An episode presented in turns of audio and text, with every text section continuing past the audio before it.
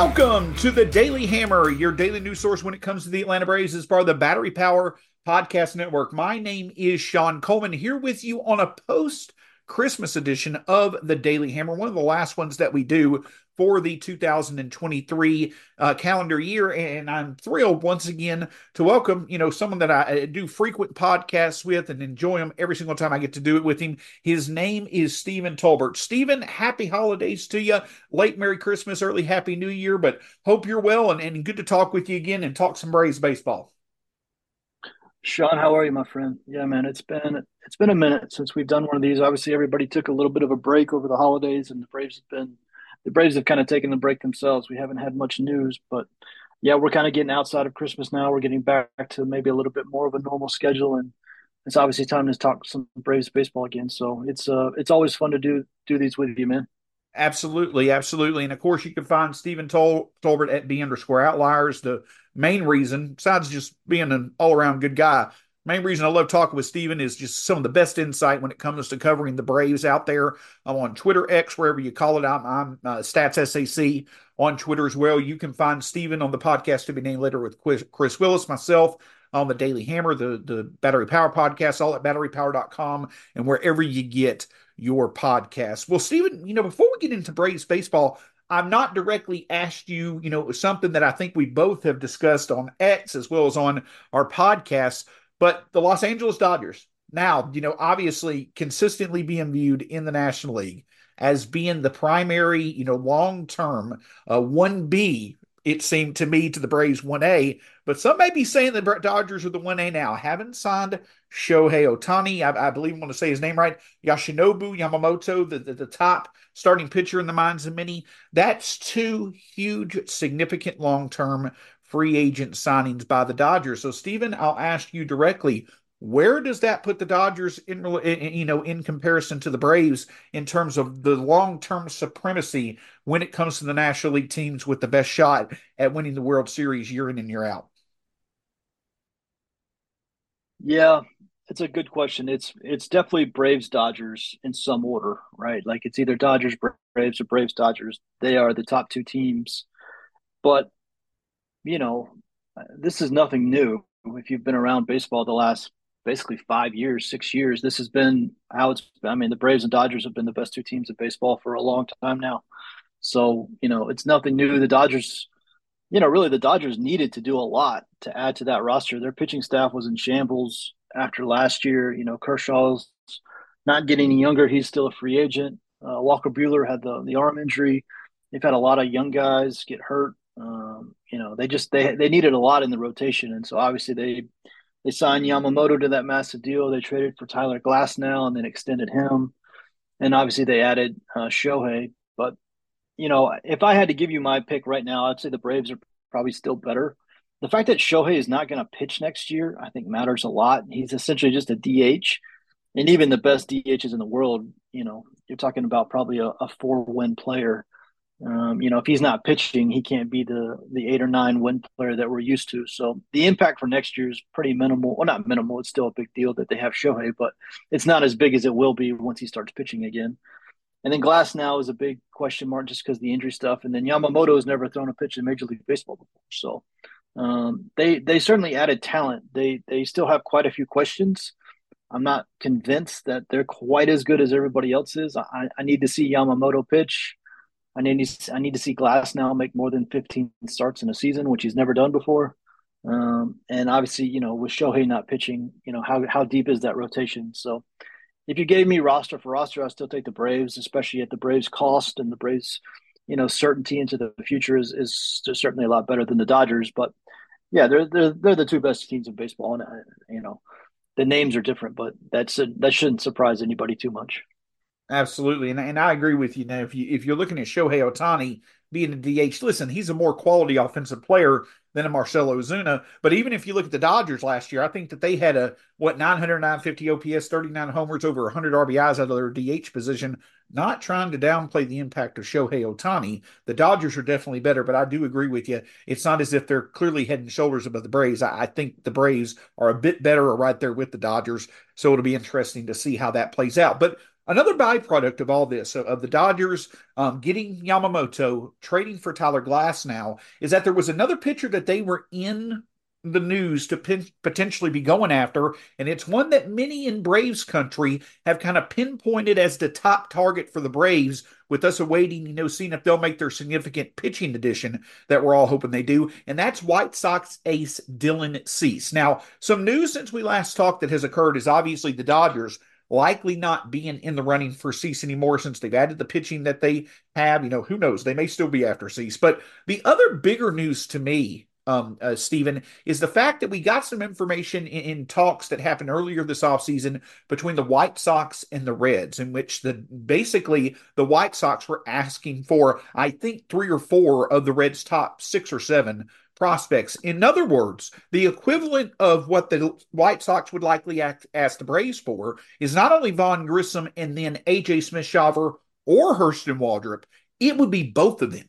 And that seems to be where the White Sox are in terms of their asking price, even to the point that this may have been the team Alex Anthopoulos was talking about right before the winter meetings, where the Braves thought they may have had a deal in place, but the asking price was just not there. When it comes to Dylan Cease, I know that many in Braves country really want to add him to our roster. But right now, it seems like that asking price is just at an uncomfortable level that nobody really wants to meet across all of baseball.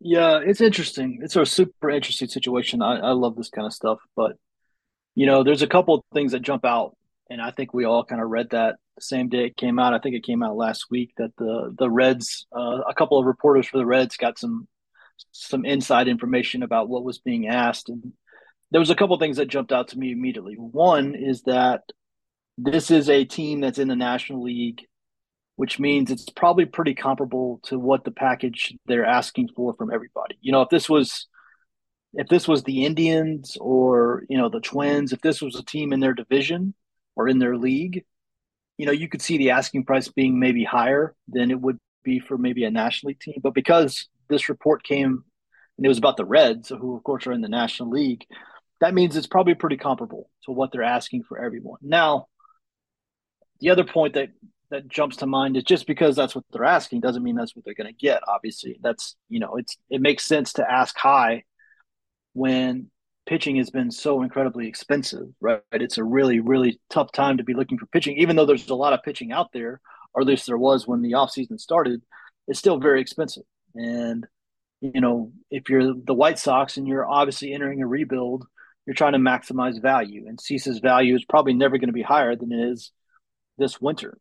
The flip side of that, though, is you know the White Sox don't have to trade Cease this winter, and that's that's where it gets tricky. Is because technically speaking, they could wait till the trade deadline, and when there's not a reason for a team to have to trade a guy, you know, like with the Rays and Tyler Glasnow, the Rays just couldn't couldn't afford to start the season with Tyler Glasnow on their roster. He's he's making too much money. He's making like twenty five million dollars next year, and the Rays could not have that on their payroll. They they're you know they're the Rays, and so they had to trade it. And so there was a there was a clear impetus for the the the Rays to move Glasnow this winter. Um, the White Sox don't really have that. There's no reason. Uh, Dylan Cease makes very little money next year. Um, you know the White Sox have plenty of payroll space to hold him.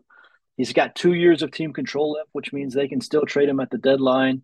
And the team trading him is still not getting a rental. They're technically getting, you know, a year and a half of a guy. So that means the offers would still be really good. Um, there's just nothing pushing Chicago to force them to move him, you know, like like there would be if this was his last year of team control or if there was a payroll issue. You know, that stuff just doesn't exist. And so, you know, even if you wait Chicago out, there's nothing that's going to force them to bring their trade demands down, right? There's nothing to push the price down. There's no, there's no, you know, equal but opposite force on the other side, you know, helping you. So that's where it gets interesting to me. I don't know, you know, I love Dylan Cease, if I'm being honest. Like in terms of the fit, he makes a ton of sense for the Braves. He is Mr. Durability. I mean, he has missed like two starts in his career ever. Um, you know, and we know the one guy we know the Braves went after in free agency this offseason is Aaron Nola. And what is Aaron Nola but Mr. Dependability? I mean, that's what he is. You know, that's kind of his calling card is he never misses a start. Well, that's Dylan Cease. He he never misses a start, and so I, I do think the Braves are interested, um, and I think that's why they're interested. But like you said, at that price, you're talking about. I mean, you're talking about Grissom, you're talking about Smith Shawver, you're talking about Waldrep. I mean, that's brutal. That's that's a that's a really tough sell to make when you talk about two years of team control. You're talking about a Boras client who might not sign an extension. I mean, that's brutal. Um, and as much as I like the fit in terms of the durability, and I think the Braves really do care about durability, you know, you can't talk about value without talking about cost. And and, and right now, it just seems like the cost is insanely high. And so, I, you know, that just might be the thing that that ends up killing the deal. Absolutely. And, you know, you talk about the fact that, you know, Dylan Cease not only has those multiple years of control, but he also, like you said, is the durability. Nobody over the past three years, when Dylan Cease really came on as a starting pitcher. I, I, don't think anybody has come out of the pandemic as as much of a breakout or you know heightened their level of, of quality pitching as much as Dylan Cease. And yes, his 2002 season was significantly higher than 2021 or 2023. But durability, he's made more starts, 97 starts, than anyone in baseball over the past three years. Strikeout potential, 667 strikeouts, the fourth most in baseball. His his strikeouts per nine innings they're not at Spencer Strider level, but they're right up there. I mean, if you want to talk about a comparable, he doesn't strike out as many people, and he's he's probably not as consistently good. But Dylan Cease in a lot of metrics is right there with the Gerrit Cole, who who arguably is you know year in year out considered to be possibly the best pitcher in the American League. The point that I'm getting at is is that you're getting one of the probably top 10 to 15 guys in baseball who right now in terms of durability strikeout potential consistency are considered an ace. You're getting him for two years of control. So i'm right there with you and and, and as much as i say all that that dylan cease is is you know an awesome get i do agree. It just it would be out of character for alex anthopoulos as much as he has you know, been um, reluctant to pay the prospect price to get guys. Him trading away Vaughn Grissom as well as um, AJ Smith Shawver and um, uh, Hurston Waldrep, it just it, it just doesn't seem like it, it, would make sense. But at the very least, you see why he's the target for the Braves. But Stephen, when you really look at Dylan Cease, you know, a lot of people talk about the Braves being a place where they can get the most out of guys. And again, we've seen Cease be very good in two of the past three years to the point of he was elite, second in the AL Cy Young in 2022. When you look at Dylan Cease coming out of Chicago and coming into Atlanta, do you see him as someone that would be closer to his 2002 form more consistently, or is, would it be kind of a mix settling in between where he was in 2022 and 2023? Any stats that stand out to you that would define his performance if he were to get out of Chicago? Yeah, I mean the Braves. I mean the Braves have kind of famously at this point really they care a lot about strikeouts. They try to really limit walks, and that's kind of their been their calling card, especially with relievers. They're you know they they love Ks and, and despise walks, and so that's kind of where they live in terms of when they get pitchers in, um, trying to you know trying to improve both of those. And and Cease, like you said, has high strikeout potential. I mean he has had you know, uh, 12 strikeouts per nine, 11 strikeouts per nine, 10 strikeouts per nine. I mean, he's had double digit strikeouts per nine uh, in all in the in all three of the last three years. And uh, you know that it's hard to find. I mean, especially in today's game, it's it's it's hard to find. And you know, when you're talking about a guy that young, I think he's 27. I think I think next year will be his age 28 year. Um, you know, there's still potential in there. I mean, he throws hard, like you said. Um, there's just a like there's a lot to like on the field. Dylan Cease makes a lot of sense for the Braves. I mean, in a lot of different ways. He's from Georgia. You know, he's one of those guys that probably grew up a Braves fan. Um, obviously, you know, the Braves have had success with that. If the Braves felt like they could get him to sign an extension, I think you could probably justify the cost a little bit more but that's kind of the double whammy is that not only is he going to cost a ton in prospects, but he's a he's a Boras client. So you there's just no guarantee that he's going to sign an extension, and it's probably close to a guarantee that he won't.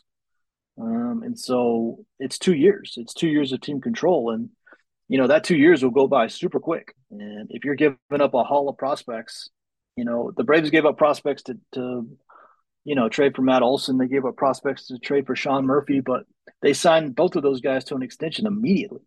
And so they could justify the cost. You know, the Braves gave up Willie Contreras to get Sean Murphy, but they immediately signed him to an extension. And so, you know, that's the MO. Alex will give up talent to get talent, but he's gonna he needs he needs to be assured that he's gonna get multiple years of control, not just two, but you know, five, six, whatever it is. So yeah, on the field, like just on the stats side of it, it's a perfect fit. I mean, Cease makes a ton of sense in the world. It's just the off the field stuff. It's the contract, it's the years, it's the agent, the extension probability. You know, it's it's a it matches everything except those things, and those things are unfortunately critical.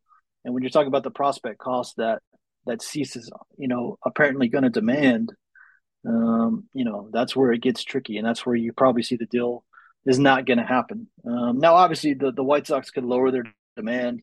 Um, I do think the White Sox should trade Cease this offseason. I think I think his value will never be higher than it is right now.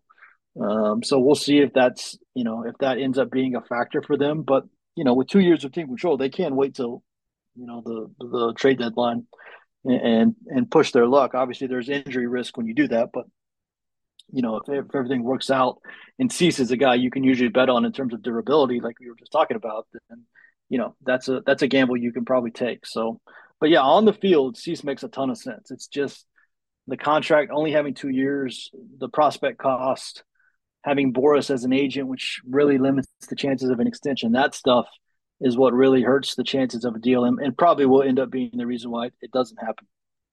And, and to your point, that's the thing that kind of looms large over uh, pivot options for the Braves, which will be, you know, my next question. You know, we we talked about this same subject, I believe, probably three weeks ago, Stephen. But Scott Boras really looms large because he represents, I think, the three, you know, best pitchers that I feel are still out there in terms of making sense for the Braves as being kind of a, you know, top tier starter this year, but sliding into that number two spot after Spencer Strider, Jordan Montgomery on the free agent market, Dylan Cease, Corbin Burnes on the trade market. You know, you've got guys in Burnes and, and Dylan Cease who have been former, you know, eh, Cy Young winners, near Cy Young winners. Jordan Montgomery has shown good regular season, postseason numbers, but all those guys are represented by Boras. So, so you're not going to you know get discount opportunities on an extension or especially with Montgomery in free agency. You know, other trade candidates that are out there, Shane Bieber's out there, but you got to be really concerned about his injury history. If we haven't extended Max Fried, I just don't see us, you know, paying a lot to get Bieber and then extend him. Maybe the Seattle Mariners pitching depth with with Bryce Miller and others, they could be intriguing. You know, I talked about Freddie Peralta from the Milwaukee Brewers. I know that you've mentioned Marcus Stroman, who has a connection with Anthopoulos in the past. I just list all these options because Dylan Cease, to your point, may just be too rich for the Braves' blood, and it's perfectly understandable why they wouldn't want to pay it. But is there any other pivot point that makes sense, or are we starting to kind of get into the territory where it does kind of seem, you know, the Braves may just go into spring training and into the season without making this addition just because they couldn't find the value they liked? Well, I mean, technic, I mean, technically speaking, right? Especially if they if they're serious about Reynaldo Lopez being a starter next year. Technically, if they're speaking, they have. I mean, we're you know we're talking about next year, they have Max Fried, they have Spencer Strider, they have Charlie Morton, they have Reynaldo Lopez, and they have Bryce Elder.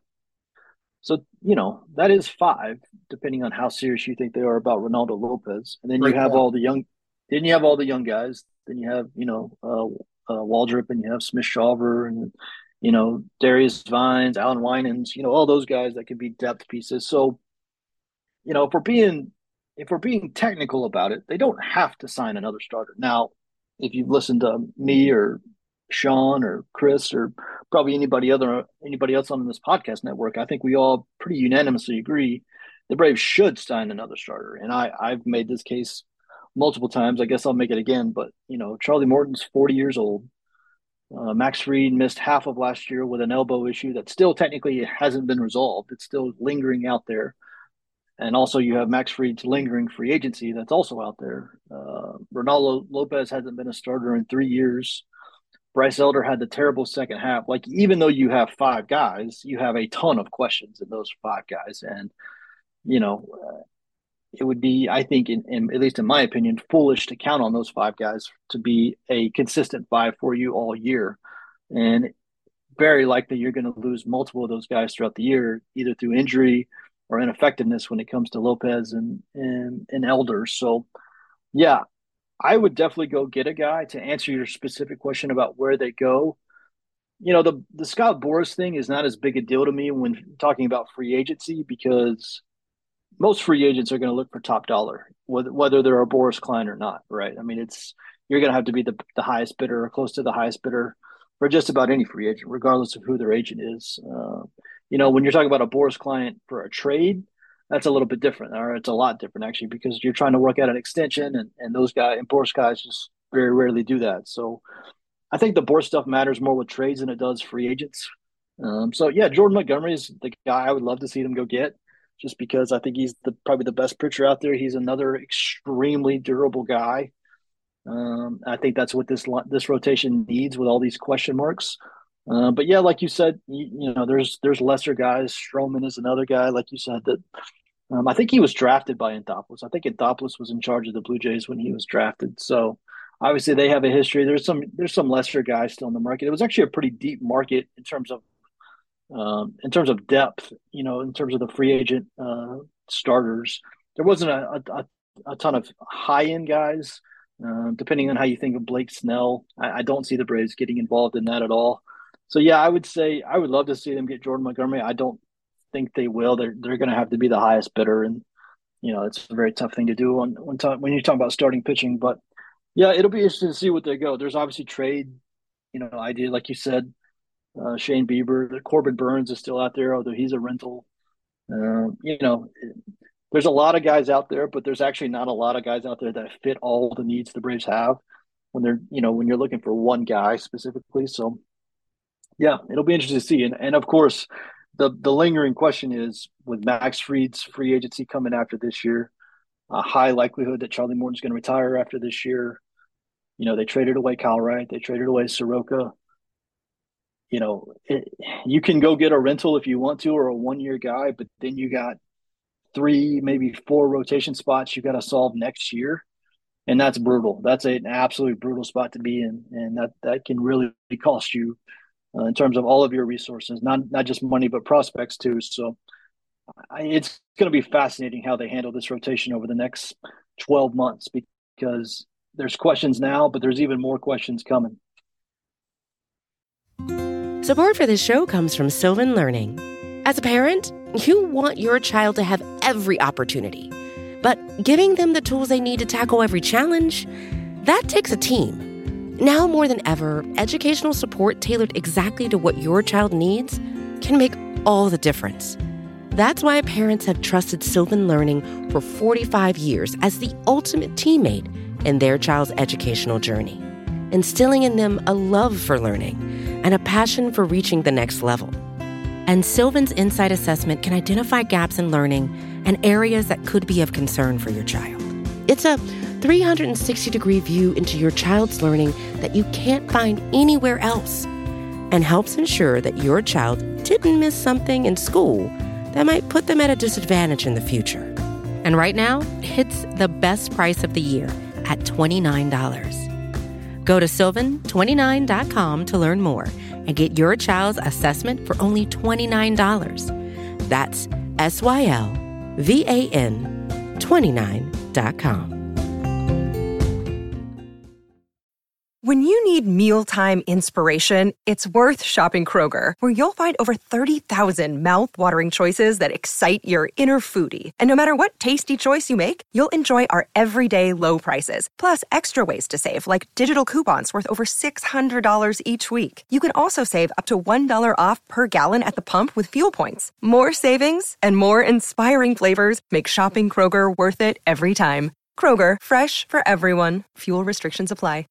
Absolutely, and and and and that definitely is the case. But speaking of questions, uh, something that I haven't done with you in a while, Stephen, but, but kind of going to put you on the spot with some some quick hitting questions. But please elaborate as as much as you'd like. Of course, the other factor in all of this is the fact that the Braves, you know, have Vaughn Grissom out there, who is, you know, at this point proven, you know, he he's he's taken care. He he should be graduating from AAA doesn't really have a position now in Atlanta. We t- could talk about left field all we want to. I think there were some rumors um, from you know some you know observant uh, members of Braves country who were saying in the uh, winter league he was playing and he was plainly uh, mainly playing third base.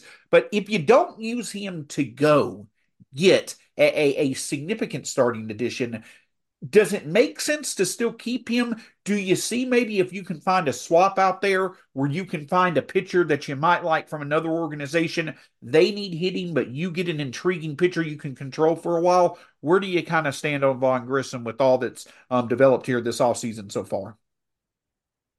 Yeah, that's I mean that's what I would if I was in charge, that's what I would be looking for. You know, if I can't use Grissom, you know, the the in a, an ideal world you could use Grissom as the centerpiece to go get a guy like Dylan Cease, right? Like that would be if you could just make up the world and make up all the rules, that would be the best, right? You can use him to go get an established guy as the centerpiece of a trade.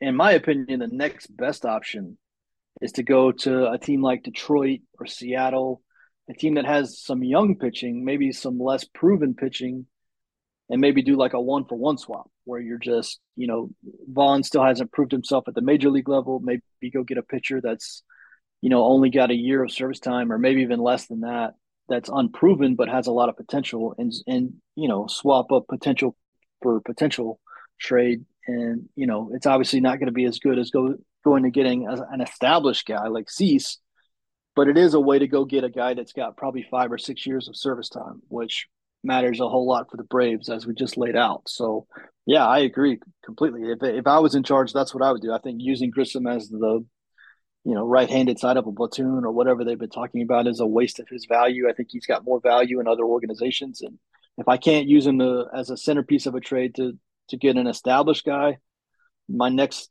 you know the next thing I'm doing on my list is I'm calling around teams, seeing if I can get you know go find a guy somewhere around baseball that you like in terms of potential, and see if you can just do a potential for potential swap. You know, maybe a one for one and get a guy that's got several years of team control. Now, this Braves, to, and, I agree with you 100% on Vaughn Grissom. Now, if we look at needs, that if we looked at, you know, boxes left unchecked so far this offseason, obviously the starter is there. But to your point, we do have, you know, a sensible starting rotation. You know, I think we're still ranked, you know, as potentially being projected as a top three, even top, you know, top five, top three rotation in baseball going into next year. But one underlying need that I think that's out there still for this team is a right-handed hitting outfielder, one that could potentially play center and left. I know we had Kevin Pillar in that form last year, but maybe someone with a little bit of offensive upside, you know, to back up Michael uh, Harris as well as maybe be a platoon partner with Jarred Kelenic. Adam Duvall's out there. I know the Braves have had past interest in Michael Taylor, who's still a free agent. But do you think that also is a need for this team, adding that right-handed, probably veteran um, um, outfielder that can play a bit of center and left, and maybe even be a platoon partner for a bit of time with Jarred Kelenic? Do, do you think that that's something that the Braves will address as the offseason goes along?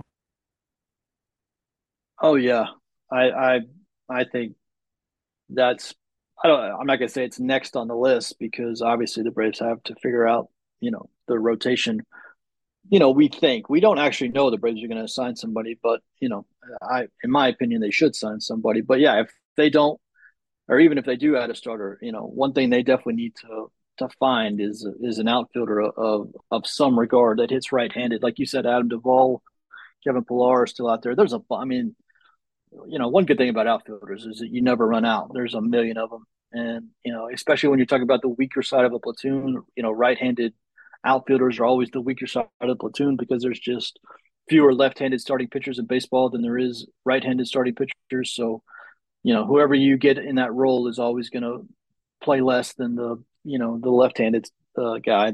I think last year, I think I looked this up. Uh, Rosario played like 72% of the time, and Pillar played you know 28% of the time. So that's typically what you'll find is is the left the the left hander will will play about uh, it's usually about a three to one ratio in terms of playing time. But yeah, there's a bunch of guys out there. I mean, there's guys like I think AJ Pollock is out there. I think uh, just I'm th- I'm trying to think off the top of my head. Uh, I think Randal Grichuk is a free agent if I'm not mistaken. Uh, I think Kevin Kiermaier just signed a deal. Um, there's a bunch, like you said, Adam Duvall is out there. Um, I think Tommy Pham is still out there, if I'm not mistaken. Again, I'm, I'm doing this off memory, but I think yeah. Tommy Pham is still out there. So there's there's a bunch of guys who you could fight. You you know you could fill a role with if, if you need to. And I do think the Braves. I agree with you. I think the Braves need to go try to find somebody that can at least be the weaker side of a, a platoon. If if you know when Kelenic needs a break against a tough lefty.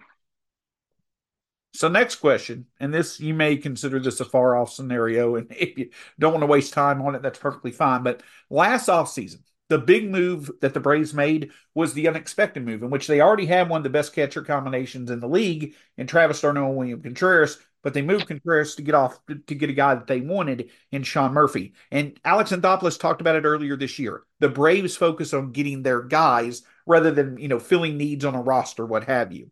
My thought is is that if the Brewers are looking to move off Corbin Burnes and, and he's moved off, there's one other guy who's got one year left before free agency, and that's Willy Adames. Now, I'm not sure if there's ever been confirmation the Braves have had had interest in him, but he's been a sensible option.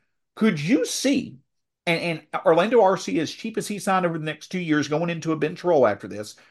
I don't think it's very likely, but if Adames is available, could we see a similar setup where the Braves could potentially, in an unexpected fashion, go try to get Adames, and then his his agency, which is I believe CAA, they're a bit more open to extensions. Could you see that once again being an avenue the Braves take this year, like they did last year? Maybe far fetched, but it could make sense because we've seen it done before.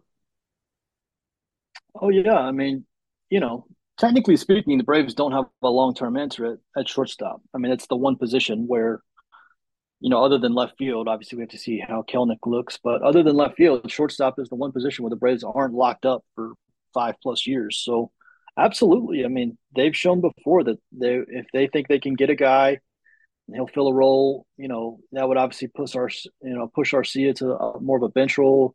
That would improve depth. Um, I like that idea a lot, and I, I think the Braves could do it. You know, the the Brewers are the, the Brewers are fascinating because they, they they are they are a team very much on the uh, they are on the brink of, of, a pretty crucial you know decision to make because you know Corbin Burnes is about to be a free agent, Willy Adames is about to be a free agent, uh, Brandon Woodruff is about to be a free agent. Uh, you know they they had a lot of guys come up at the same time and have been the core of this run they've had for the last few years. Well, now all those guys are, are about to reach free agency. They haven't been able to lock any of them up except for um, except for Christian Yelich. So you know what do they do? And obviously, the the logical thing is they're going to trade all these guys and probably start some sort of rebuild. That's at least you know the the the general line of thinking. But you know, the flip side of that is the the NL Central is among the weakest divisions in baseball, if not the weakest. You know, the two Central divisions are probably the two weakest, and there's not really a team that's jumped up and just like, yeah, this is our division now. The Cardinals, you would normally think are there, but the Cardinals just had one of the worst seasons of baseball.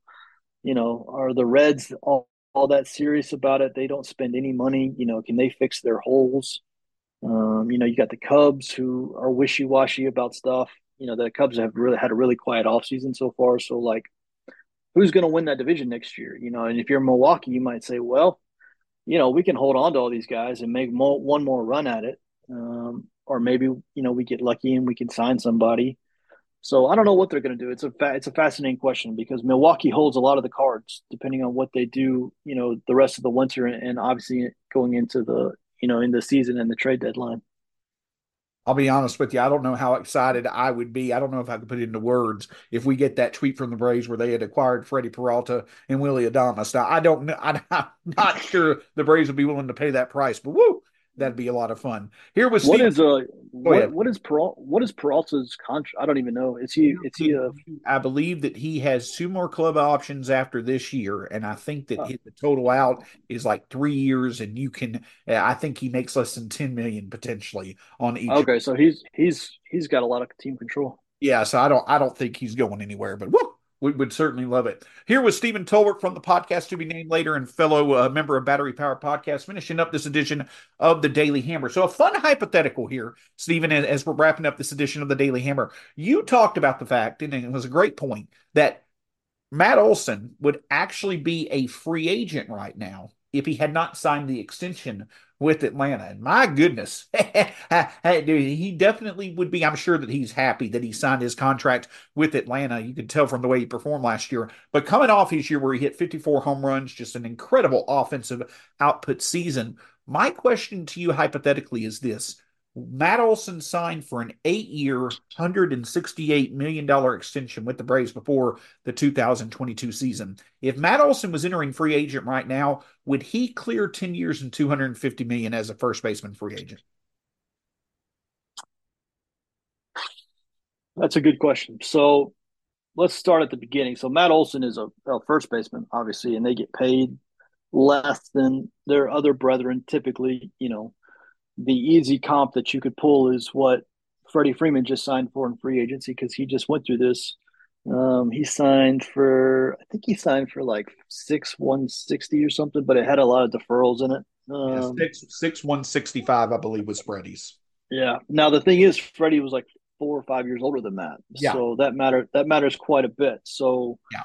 And the other thing that matters quite a bit is that, again, if we're talking hypothetically, and this was, and he was a free agent right now, well, Matt just came off a, a seven win, 160 WRC plus season where he was, you know, a top five MVP player.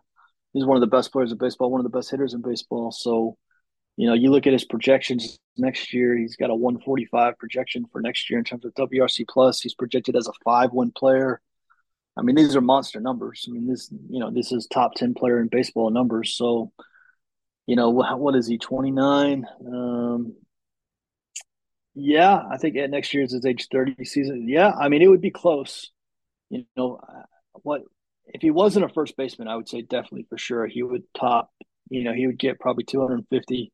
As a first baseman, my guess is he'd probably get like ten, maybe not ten, maybe like eight eight two hundred, something like that, maybe eight two twenty. You know, it only takes when you're talking about free agency, it only takes one team to to get crazy.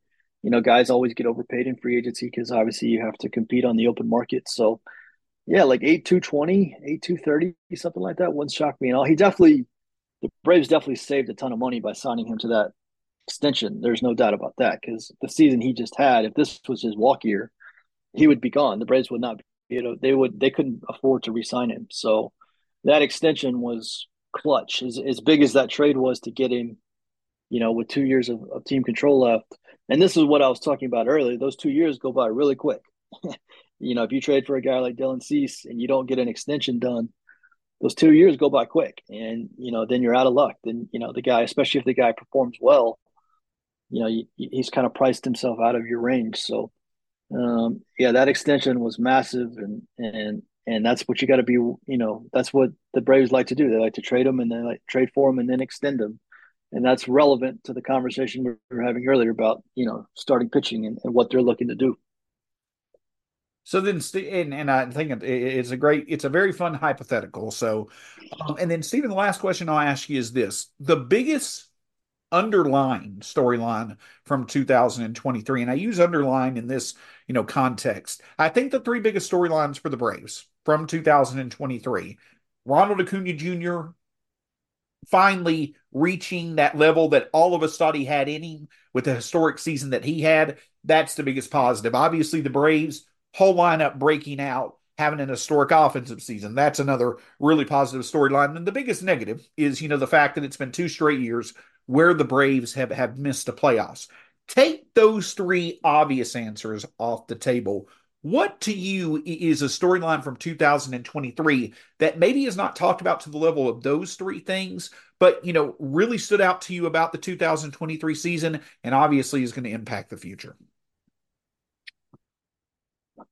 Um, that's a good question. I think the first two things that jump to my head are I think Austin Riley becoming a a top 20 player in baseball.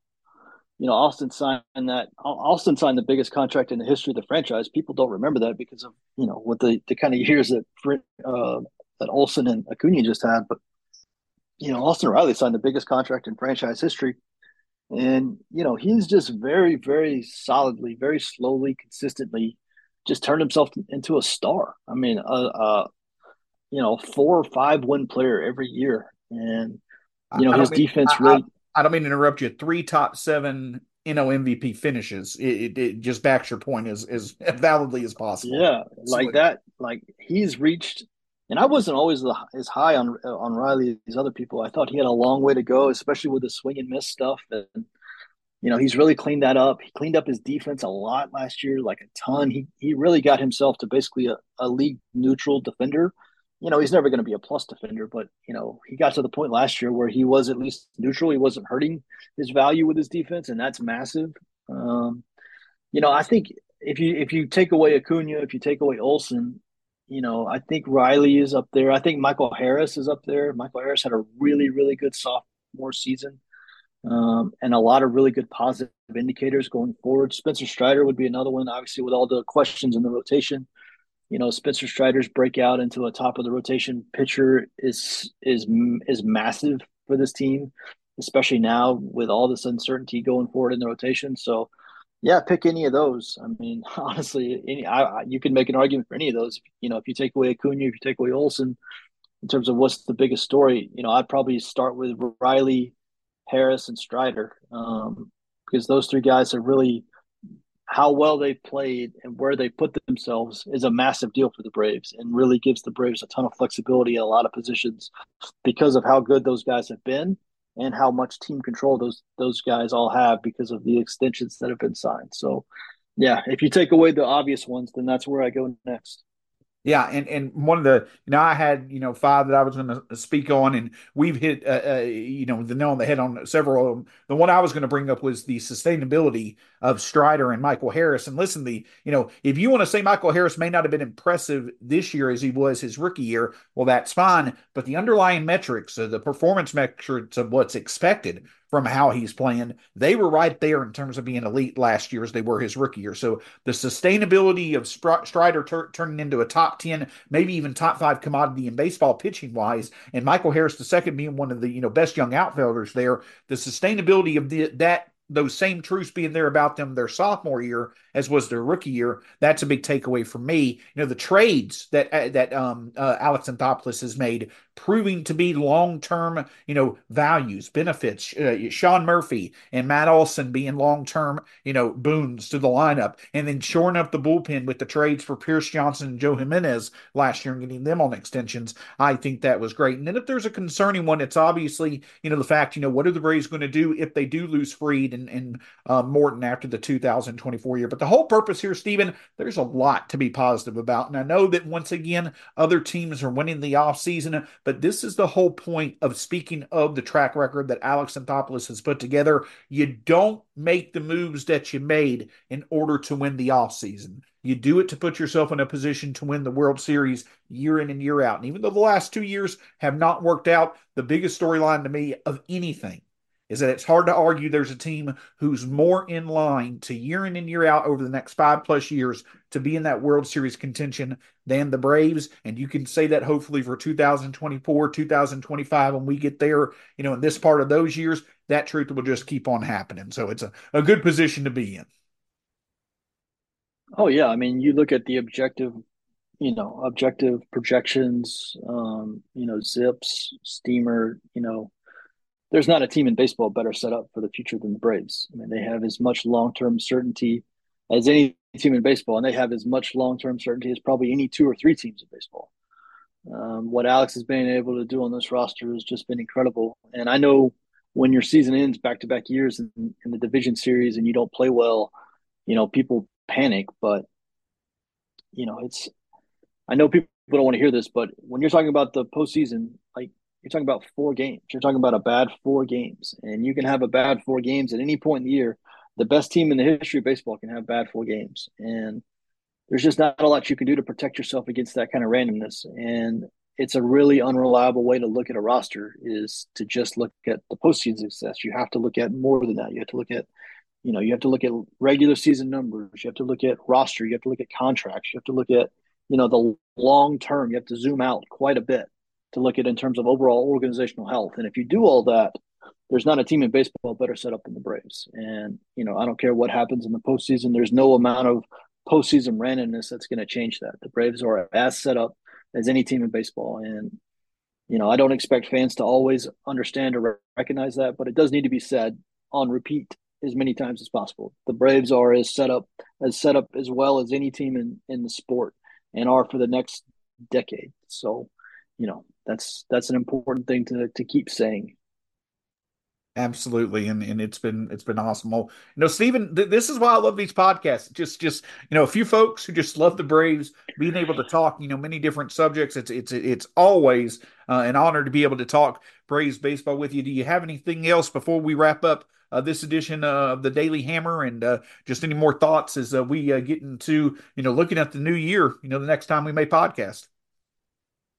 Nope. I just want to everybody Merry Christmas, Happy Holidays. Obviously, uh, the site you know we we all took a little bit of a break for about a week to to enjoy family time but the site marches on into the new year and and we'll have podcasts and we'll have content on the site you know chris has got the site up and rolling again brad's got the podcast network up and rolling again so you know we all took a little break for the holidays but you know now that the new year is back and and baseball you can start to you know, if you squint, you can start to smell spring. You can start to, you know, just at the horizon, you can start to see maybe February coming, beginning of spring training. It's not that far away. It's only going to be about four or five more weeks before we start getting spring training conversations. And, you know, uh, battery power will be there to cover it all uh, on the site and on the podcast network. But we appreciate everybody and, and hope everybody had a Merry Christmas. Absolutely. And before we get to that, you know, we've still got, you know, some some more th- exciting things to look forward to, you know, potentially what do the Braves do with their, you know, remaining moves that could be out there, the Hall of Fame voting, you know, as of right now, Andruw Jones standing at 65% through about, you know, 12.5% of the vote being known, needing 75% some more Braves in that. You've got the international signing period coming up. The Braves are, I believe, in line to sign a few of the top um, prospects in this international free agent period. So every other week, at the very least, there should be things going on, and before you know it, we'll be at spring training. But it, for Stephen Tolbert at B underscore outliers, my name is Shawn Coleman. You can find me at StatsSAC on Twitter. Until next time, go Braves. We'll talk to you again here soon on the Battery Power Podcast Network.